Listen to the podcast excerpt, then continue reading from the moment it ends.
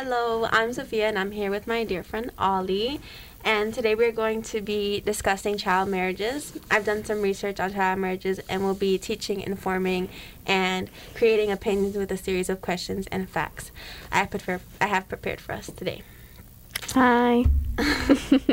I'd like to say that the following podcast contains um, content that may be triggering to some audiences, such as domestic violence, disease, and sexual assault.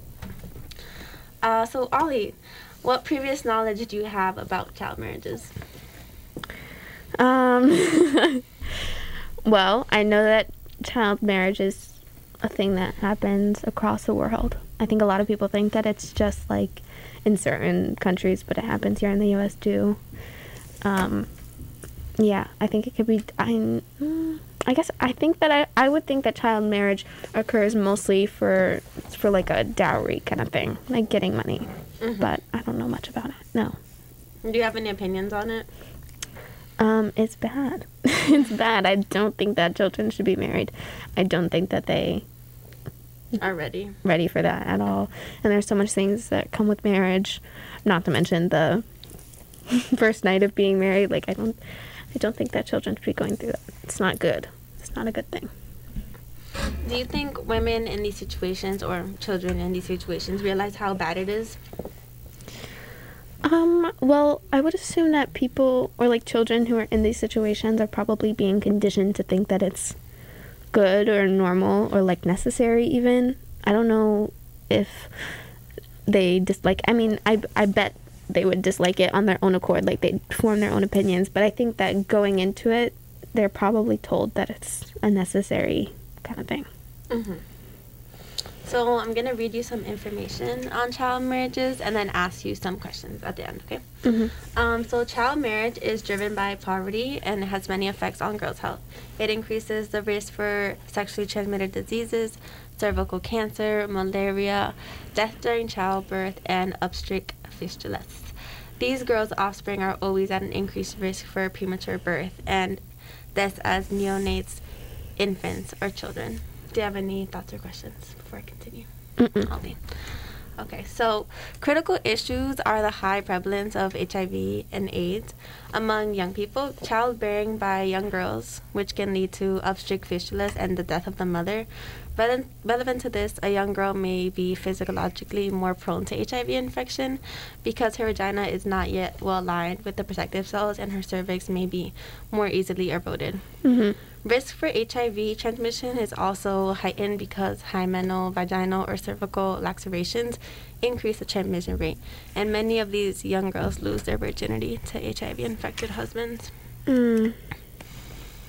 So, why it all happens? A family's only way to recover its investment in a daughter may be to have her married in exchange for a dowry.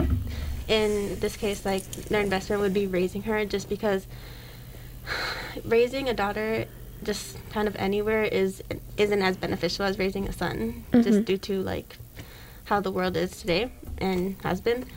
Um, in some countries, the dowry decreases as the girl gets older, which tempts parents to have their daughters married at younger ages. These are not necessarily heartless parents, but rather parents who are surviving under heartless conditions.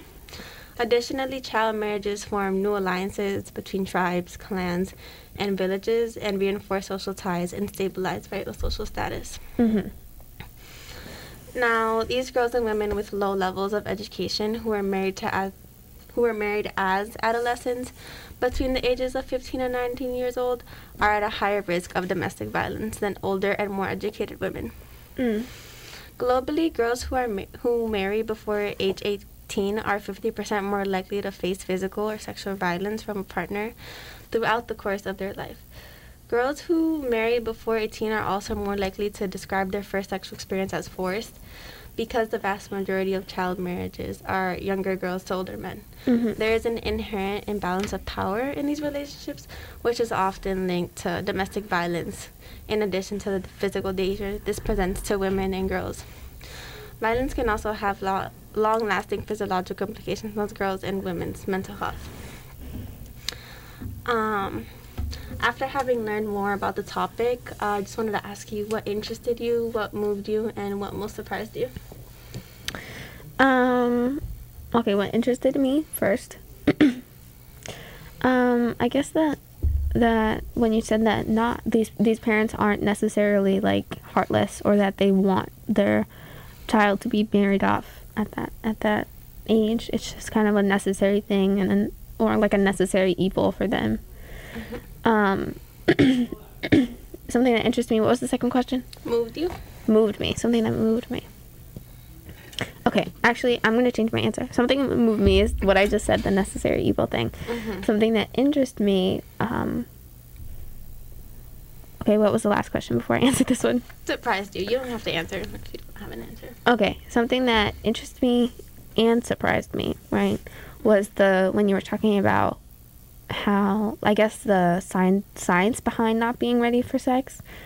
Um, I think I it's I, I mean I think it's I think you can kind of um, infer that it wouldn't be great for somebody that young to be having sex. I don't I but I don't think people really know like the the like science behind it. So when you said that it was a matter of like their vaginal canal matching up with these protective cells for them is was just really I mean disturbing but interesting to to hear that and to and surprising really because I guess I guess what I I don't know what I thought was the reason why young girls shouldn't have sex like physically but I knew that there was something there so for you to explain that was was surprising. Yeah, and I was mentioning how they're a very high risk for obstetric fistulas, which is basically when like because they got pregnant so young and then they give birth, they're like vagina isn't ready for that, so it's more likely an obstetric fistulus, which is this. Um, it's when it tears all the way down and like causes permanent damage, which has to be fixed surgery, but by surgery. But most of these people um, sometimes can't afford that, so Mhm. yeah. Wow. Um, after having rescued girls from these marriages, how do you think we can help them recover mentally? um sorry, say that again? Um, after having rescued girls from these marriages, how do you think we can help them recover mentally? Um, probably therapy. Probably talking it out with somebody, maybe a group therapy session with other people who have been through child marriage.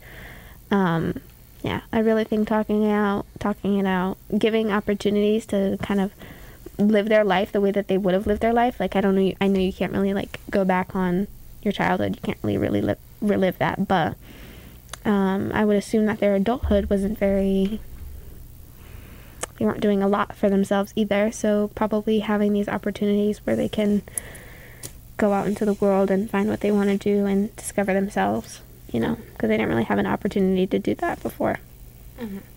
And also, um, when I was thinking about this question myself, about like helping them recover mentally, I kind of came across the idea of like um, environments where it was like mostly women, like putting them, putting them in that kind of environment because they do face a lot of like domestic violence and just spending some time away from that like power Mm-hmm. dynamic. Um, yeah. Mm. And definitely, um, uh, having researched this, I learned that like um, a lot of these people don't, you know, don't really get to make choices of their own because it's not up to them. So giving that kind of freedom to them. Mm-hmm. So what do you think we could do to prevent child marriages?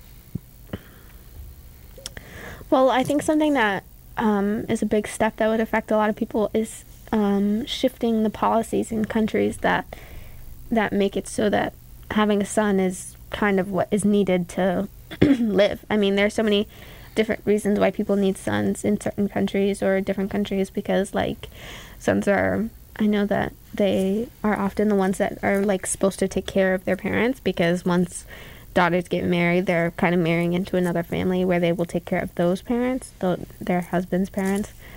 Um, so I think that if you if we change that like stigma that girls need to be married or that girls shouldn't be taking care of their own parents even after they've married somebody else um, would be one thing. I guess who gets inheritance, who gets jobs the most, payment, equal pay, all of these um, patriarchal like enactments on the world that affect or make a great difference between men and women. If we start to shift those and we start to shift the policies that make it so that having a son is more desirable, then we can um yeah, we can prevent the the need for these parents to have to marry off their children at such a young age.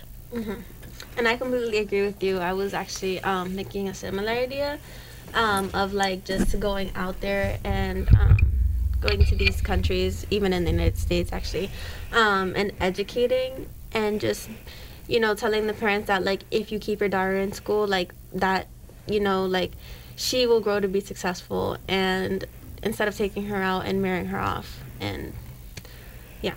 hmm So I just want to thank you, Ollie, for joining us here today and putting your um, giving me your input on child marriages. Oh, thank you. Thank you for having me. Okay. Thank you. Thank you.